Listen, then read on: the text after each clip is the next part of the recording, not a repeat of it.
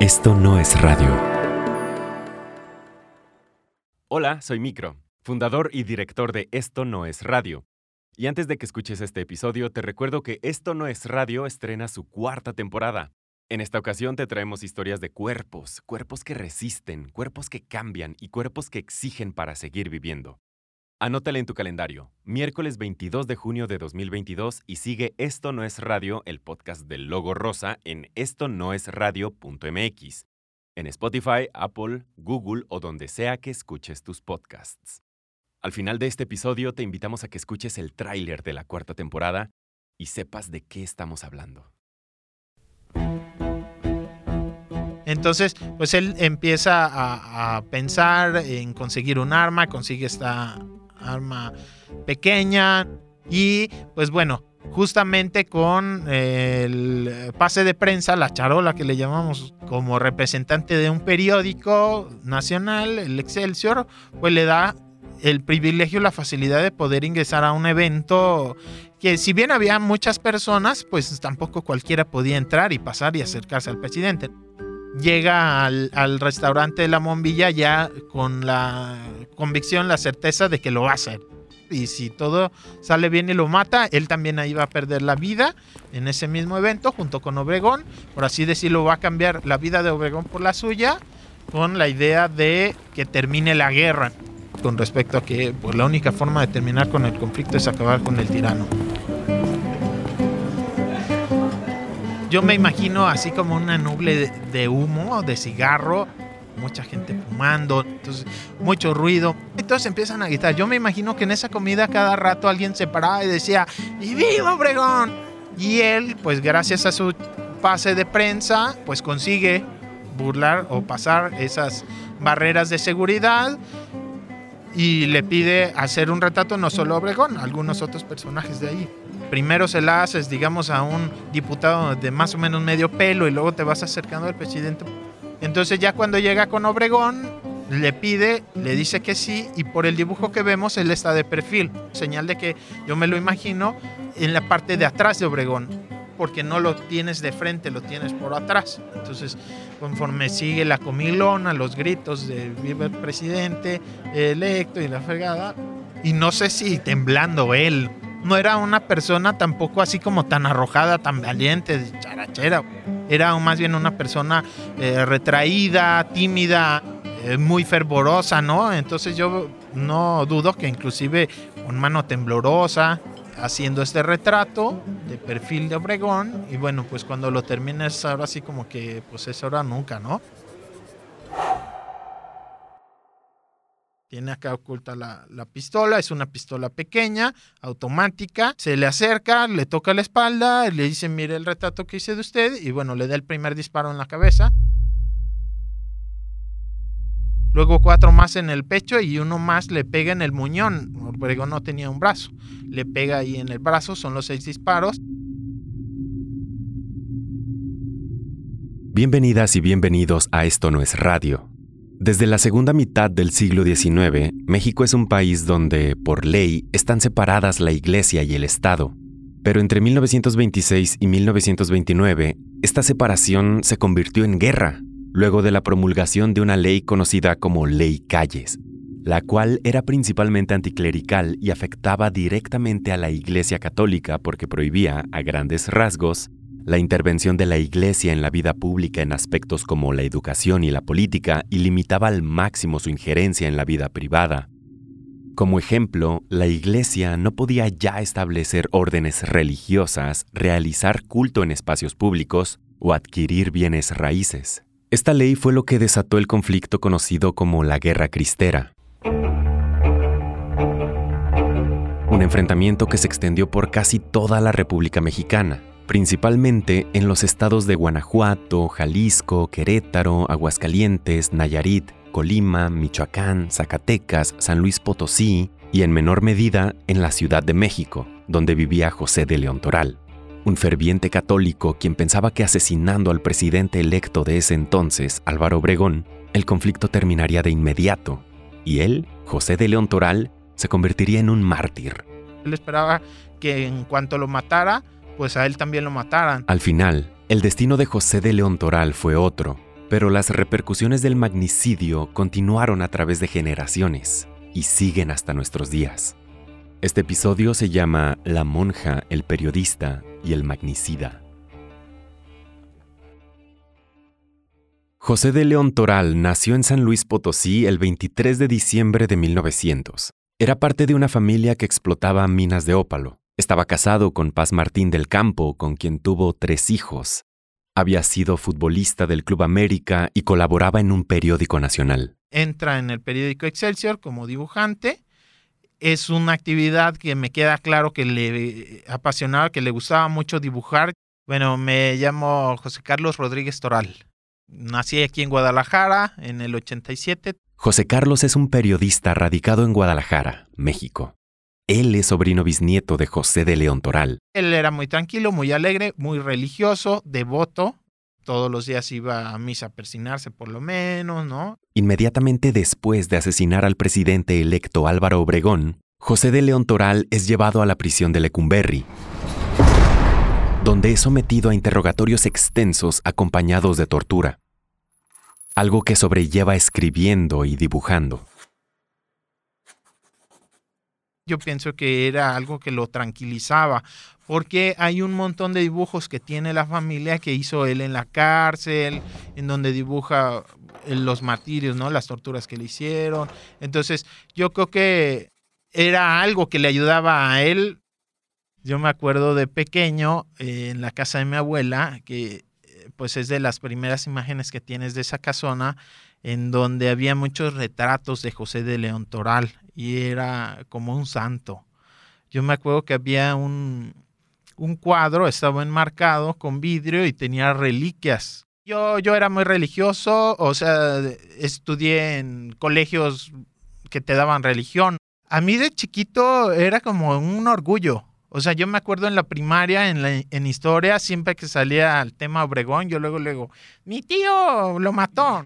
El asesinato del presidente electo Álvaro Obregón fue un dolor de cabeza para quien era el hombre más poderoso y temido en esos años, el presidente en funciones Plutarco Elías Calles.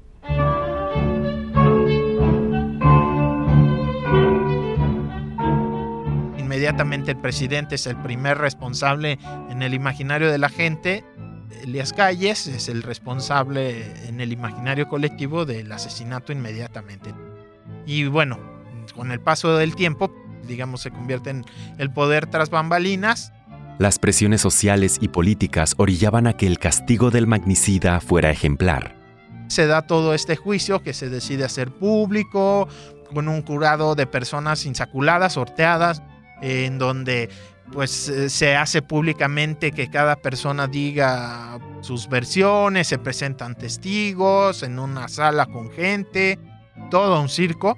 No era para menos, o sea, imagínate el escándalo que sería un presidente electo asesinado. Yo creo que pues de alguna forma nos sorprende lo que ocurrió como para que te, pues terminara un juicio totalmente fuera del sistema legal, ¿no?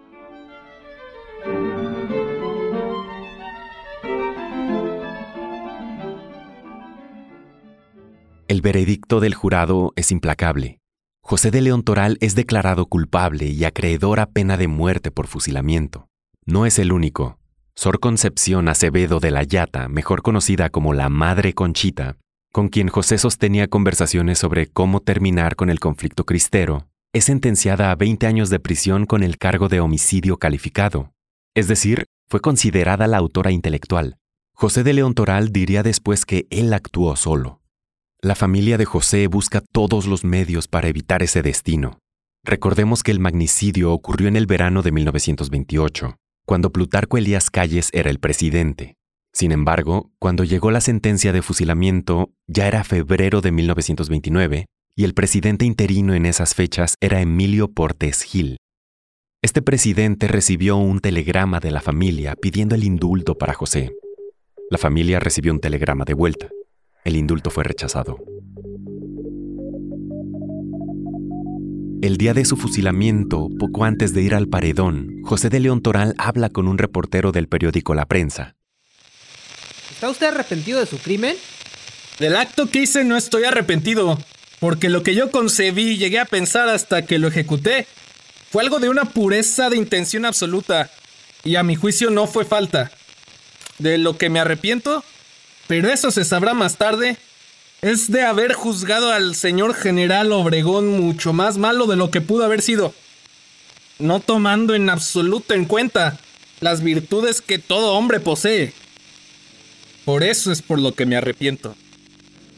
Terminada la ronda de preguntas con la prensa, Toral es dirigido por el coronel Felipe Islas hasta el paredón. Ahí, un capitán le pregunta, de acuerdo con Agustín Martínez Avelleira en su libro No volverá a suceder. ¿Qué desea usted? Hablar. ¿Qué siente usted? Nada. No tengo ninguna impresión porque ya no estoy aquí.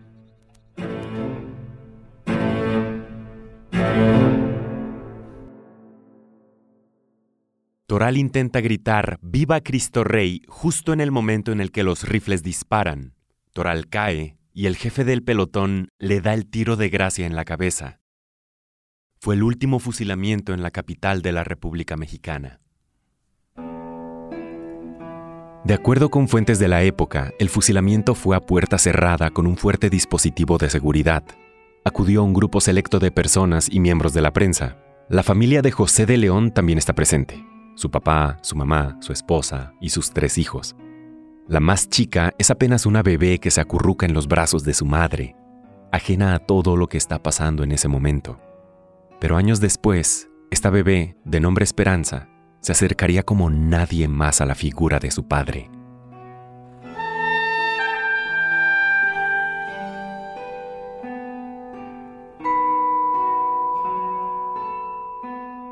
Eran tres, si no me equivoco, hijos. Yo nada más conocí a mi tía Pelancha, la más pequeña de ellas. Cuando creció, Esperanza de León Toral, o la tía Pelancha, como la llama José Carlos, decidió convertirse en maestra y en monja. Ella siente que tiene esa obligación porque sus otros hermanos más grandes no tomaron la vía religiosa y ella siente de alguna forma esa obligación moral hacia el legado de su padre y por eso se hace monja. Yo creo que toda la gente que le conoció era una mujer muy cariñosa, simpática, con un vocerrón así grave, ¿no? Que te imponía, pero a la vez una risa que te alegraba, ¿no? Y yo sí tenía una relación con ella, una tía muy cariñosa, muy divertida, que tenía una cercanía muy especial con mi abuela. Entonces, en sus vacaciones solía ir a visitar a mi abuela y quedarse semanas. Entonces convivíamos y ella entregó su vida a su padre. O sea, ella todo el tiempo estaba pensando en él, leyendo libros, Hizo realmente una investigación muy grande de todo de su padre y convirtió su vida en un apostolado de alguna forma, si le podemos llamar así.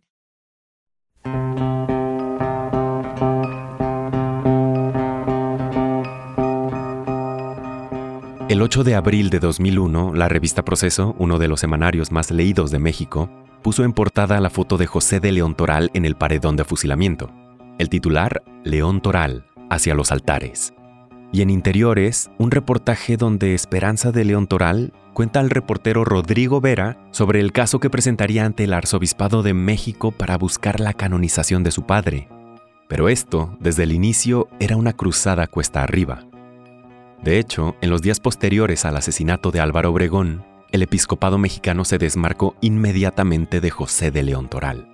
Para buscar la canonización de su papá, Esperanza interpretó un argumento de Santo Tomás de Aquino que dice, palabras más, palabras menos. Era religiosamente legítimo el asesinar a un tirano para evitar más sufrimiento, siempre y cuando no se dañara la vida de civiles y fuera una sola persona. Cambias tu vida por la del tirano con el fin de que no haya tanto sufrimiento. Y es allí en la que se basa la tía Pelancha. Esto dividió opiniones al interior de la familia Toral pues sí había mucha gente que, muchos familiares, pues que lo apoyaban desde una postura religiosa. Digamos que yo me atraía más la versión de la abuela y de la tía Pelancha que la de mi mamá, ¿no? Mi, mi mamá siempre fue, matar está mal. El caso que defendía Esperanza no era el primero ni el único. La Iglesia Católica beatificó a 25 mártires de la Guerra Cristera el 22 de noviembre de 1992. Luego, Todos fueron canonizados el 21 de mayo del año 2000 por el Papa Juan Pablo II. A ellos se les conoce como San Cristóbal Magallanes y compañeros mártires. Pero la Comisión para las Causas de los Santos del Arzobispado de México fue tajante, incluso antes de recibir el documento. El sacerdote Gerardo Sánchez, encargado de la comisión, dijo a la revista Proceso en la misma edición sobre el magnicida que la Iglesia no canoniza asesinos. Uno de sus mandamientos es precisamente no matarás. Sin embargo, esto no hizo mella en el espíritu de Pelancha, quien junto con otros descendientes miembros de la familia de León Toral, siguió a cargo del Centro Cultural e Histórico José de León Toral, fundado en el año 2000. Y a pesar de que dedicó mucho de su tiempo y recursos a la causa de su padre, no dejó a su familia de lado. Yo con ella, de las últimas cosas que hicimos juntos, fuimos al zoológico, con mi abuela, con mi mamá, con amigos, ¿no? La que era mi novia en ese entonces, un compañero de la escuela, fuimos así como en vuela al zoológico. O sea, sí había una relación de mucho cariño con ella, por lo mismo que era monja y de hecho ella vivía en el DF, era maestra, maestra en escuelas religiosas. Pues la veíamos nada más como en vacaciones, ¿no? Pero eran conversaciones así ya simples.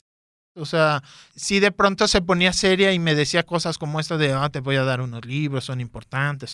Pero en general era bromear, ella le iba a la América, entonces era luego la carrilla, pues, seguramente le iba a la América porque su papá fue futbolista de la América. Me acuerdo mucho una anécdota que contaba mi abuela que tenían una prima, digamos mi abuela, ella y otra de sus primas eran muy cercanas. Entonces no me acuerdo que por qué fueron a la Basílica de Zapopan y la otra tía se fue con su camisa de las chivas a darle las gracias a la Virgen de Zapopan porque habían ganado las chivas. Y mi tía Belancha estaba así fúrica, ¿no? Enojada, pero no tanto eh, por el hecho de sacrílega, sino porque era las chivas y ella le iba a la América. Entonces había así como una rivalidad ahí.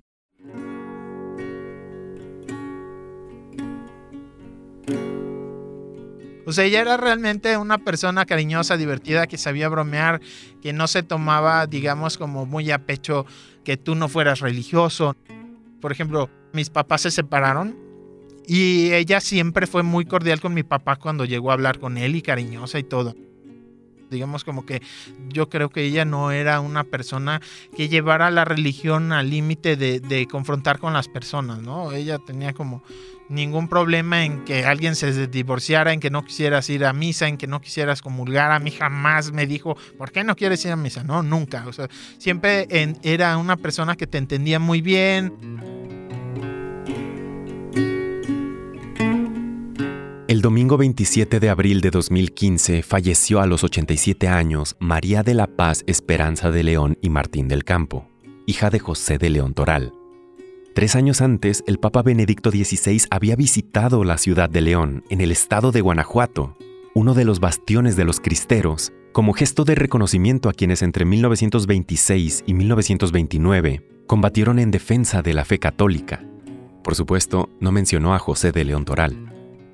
Yo creo que se fue triste en cierta forma y yo creo que también buscó acercamiento conmigo y con otras personas de la familia que tenían cierto interés hacia lo que ocurrió con su padre para intentar, por así decirlo, pasarnos la estafeta, ¿no? Un poco, porque no consiguió, no consiguió que la iglesia reconociera a su papá como un mártir. Si mi tía Pelancha hubiera conseguido la canonización de su papá, hubiera muerto la monja más feliz del mundo. Ella entregó su vida por eso. No lo consiguió, pero pues creo que deja un legado en el sentido de una memoria histórica importante.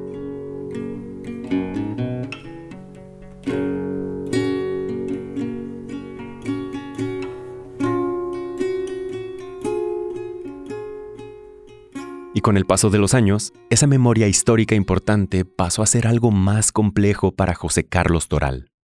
El niño católico que en clase levantaba la mano y decía orgulloso que su tío había matado a un presidente. El niño que al crecer fue cuestionando la religión. Yo creo que con la adolescencia, ya un poco más juventud, ya estando entre prepa, terminando la prepa, eh, mi tía Belancha eh, me regala muchos libros porque yo le preguntaba mucho, me gustaba oír eh, como las historias, ¿no? Me dice, mira, yo tengo toda la vida haciéndome esta biblioteca, pero pues ya me voy a morir.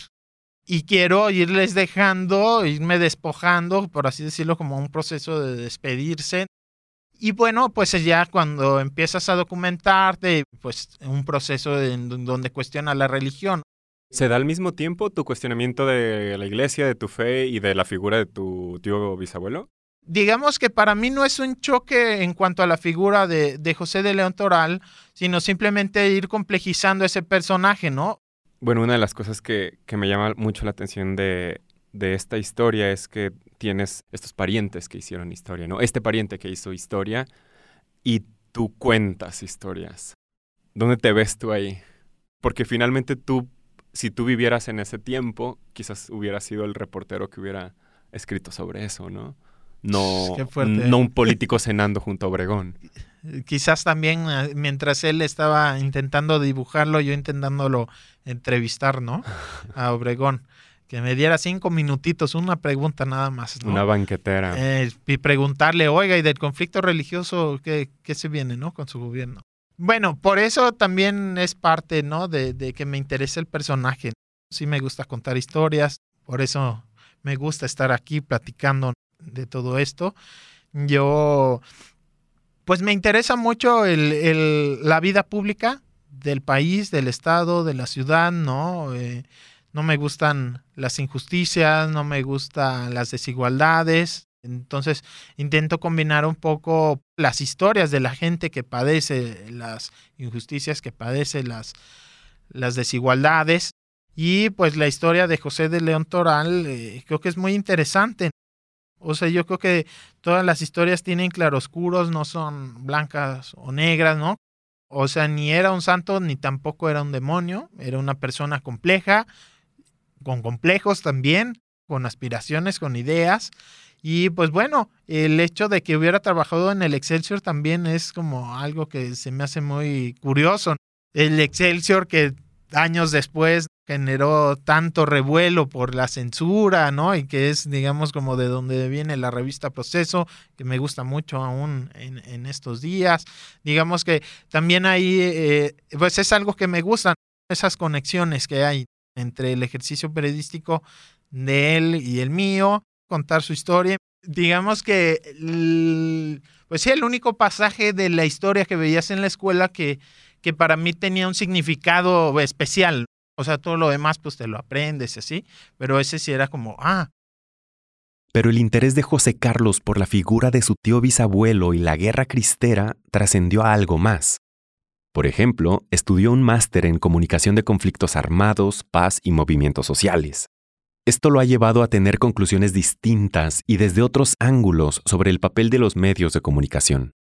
De la guerra cristera, pues generalmente en los medios se pintan como si hubieran dos grupos antagónicos que se enfrentan y generalmente poco se habla de estas historias que representan eh, pues la complejidad de un conflicto. O sea, como hay personas que están de acuerdo en actuar violentamente, pero dentro del mismo movimiento otras que no, otras que buscan vías pacíficas de incidir. Eh, hay quienes se deciden ir a levantar en armas y otras que no. Y sobre todo, el explicar los conflictos como algo complejo y que los medios pueden incidir en cómo termina. No sé hasta dónde también los medios hubieran podido influir en José de León Toral, pero creo que también él hubiera podido encontrar en la prensa ciertas cosas que le confirmaban un prejuicio contra Obregón, que si se hubiera hecho la labor de un periodismo de conflictos, entendiéndolo como algo complejo, eh, buscando las causas que hay detrás y no solo dando cuenta de la violencia ah, visible, sino que hay detrás de ella las consecuencias invisibles de la propia violencia.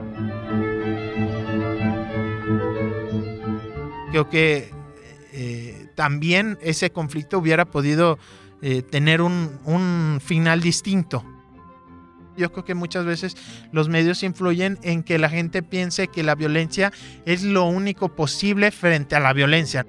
O sea, que si te agreden, pues la única respuesta es agredir. Y en un conflicto en donde solamente hay dos antagonistas y comienza a haber violencia, pues la única alternativa es que uno de los dos gane. Y frente a ello es escalar la violencia. Violencia sobre violencia. Y cuando se pintan historias que reflejan matices, cuando tú hablas de quien puede estar de un bando, pero tiene conexión con otro, tiene relación con el otro, puede entenderse y puede llegar a acuerdos, pues ahí podemos ver que hay otras alternativas frente a la violencia que no sea más violencia. Creo que eh, también ese conflicto hubiera podido eh, tener un, un final distinto.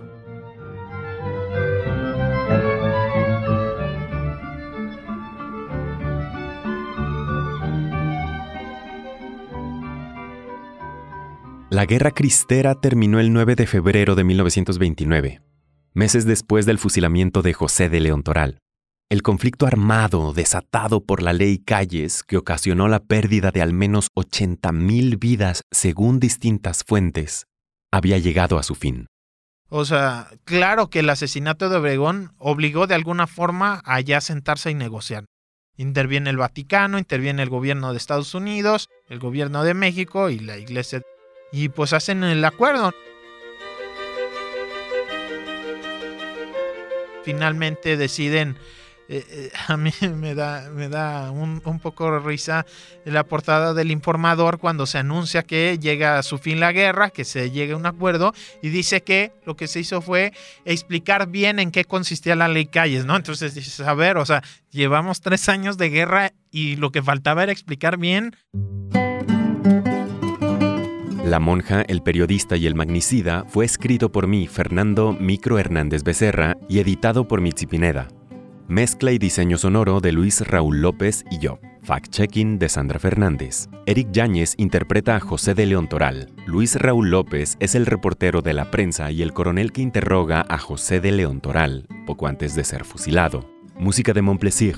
Lloyd Rogers y Luis Raúl López, quien interpreta El Limoncito que estás escuchando en este momento y que era lo que sonaba justo en el momento en que José de León Toral asesinaba al presidente electo Álvaro Obregón. La ilustración de este episodio, que puedes ver en alta definición en la página esto no es radio.mx, corrió a cargo de Mónica Vargas Michel. La encuentras en Instagram como arroba monvm, M-O-N-N-V-M. Agradecimientos especiales a José Carlos Toral por compartir su historia con Esto no es radio. Estamos en Twitter como arroba esto no es radio, Instagram arroba esto no es radio MX y Facebook esto no es radio oficial. Yo tuiteo e instagrameo como arroba microgdl. Recuerda visitar esto no es radio.mx donde encontrarás todos los podcasts de esta casa productora como 2050, El fin que no fue. Yo soy Micro y esto no fue radio, fue histórico.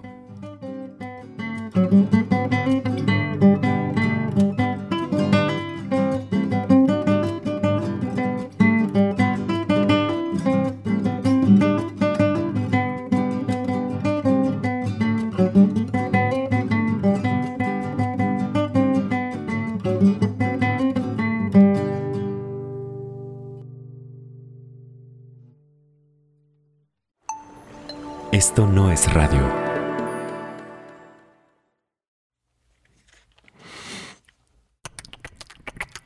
Somos cuerpos. Somos lo que pensamos. Somos lo que deseamos. Eh, pregunto, este, ¿quién es el entrenador de las Chivas? Y ya llego con él y le digo, oiga, ¿se está jugando con registros o, o puede meter un cachirul? Por eso, en esta cuarta temporada de Esto no es radio, contamos historias de cuerpos que, que resisten. Seguimos poniendo el cuerpo. Si lo dices porque a ti no te tuve miedo, no te tengo miedo ni a ti ni a nadie. Ustedes los matan por nada. Si yo pierdo la vida defendiendo a mi familia, yo imagino que la vale, ¿no? Cuerpos que cambian. Es muy fácil de entender. Vas a crecer. Y, y sientes que no lo estás haciendo bien. Te hace hasta replantearte si en realidad voy a ser suficientemente bueno. Cuerpos que sobreviven. Como por instinto fue eh, tirarnos en la arena y meternos abajo de la, de la camioneta. Entonces pasa el avión y vuelven otras explosiones. No recuerdo exactamente cuántas. Cuerpos que exigen. Y pisar ese estadio, ¿no? Que dices, híjole, y estás ahí este, con el himno y todo, o que están dando la alineación, y volteas a tu alrededor y dices, así como nos están aplaudiendo, que hacemos malas cosas, nos van a luchar, nos van a gritar. Historias de gente que pone el cuerpo, porque al final es lo único que tenemos. Esto no es radio. Historias para seguir viviendo y acuerpando y escuchando Y de repente encuentras un dolor muy grande en esa familia. y amando Y después supongo que por el miedo a que se pierda el clan, y abrazando adopta a un niño. y creciendo. Siempre, aunque yo diga que estoy cansada, yo digo, no, yo tengo que seguir luchando. Ganemos o perdamos, pero yo digo, yo sigo.